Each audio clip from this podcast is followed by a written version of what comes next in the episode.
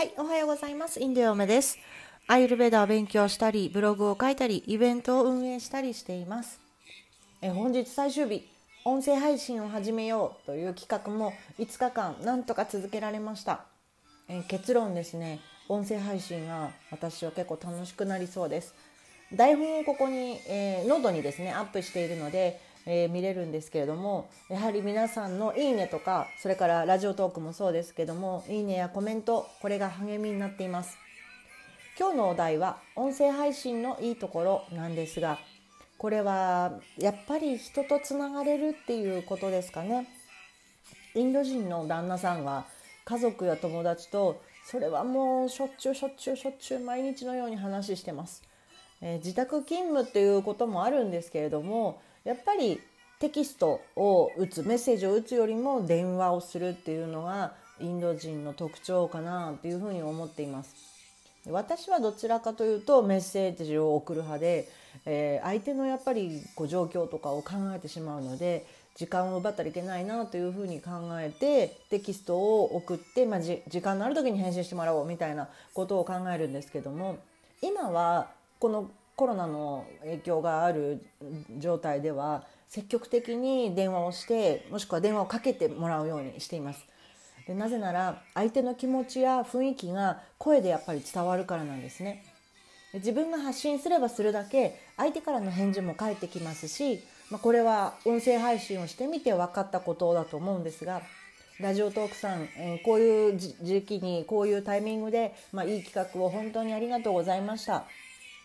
企画は終了しますけどもインドのロックダウン中は私は毎日配信すると決めたのでこのまま続けていきたいと思います。インドの人たちに学びましたが人と人のつながりっていうのはすごく深い。そしてそれは家族や親戚そして友達。その後に会社の同僚とかが来るような気がします。家庭が1番。そして親戚が1番。2番。そして仕事がその次という感じですね。インド人のそういうこう家庭ありき家族ありき親戚ありきというピュアな、まあ、気持ちこのまっすぐなところがすごく好きです。日本とインドのいいところをミックスして私もいろいろなものを配信できたらなと思っています。コロナの影響は正直これからも続くかもしれません。インドつながりというのを私はこれからたくさん増やしたいと思いますのでインドに興味のある人はぜひぜひ、えー、声をかけて絡んでください、えアイルベーダのお話をちょっとしたいと思います。ドクターからのアドバイスで、うん、コロナウイルスの予防には免疫力を高めるということが重要なようです。ではじゃあどうするか、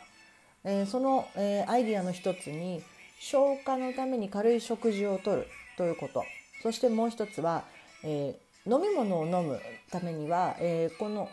左右温かいお湯を、え飲んでくださいということです。で左右は私のアメバブログですね。アメブロでもたびたび紹介しているんですが非常にお金がかからない健康食品です。作り方は鍋にお湯を沸かします。ガスがなければ電気で沸かします。で自ら沸騰させてから弱火にしてコトコト5分。でこのコトコトがすごい大事です。ポイントです。その後カップに注いで夫婦言いながら冷まして飲んでください。はい、これは昔母が湯冷ましというものを風邪をひいた時に作ってくれました、まあ、まさにそれです。これを朝と晩さらに食事中に摂るようにすると体の代謝が上がり消化しやすくなります。目安は14日間ぐらい続けます。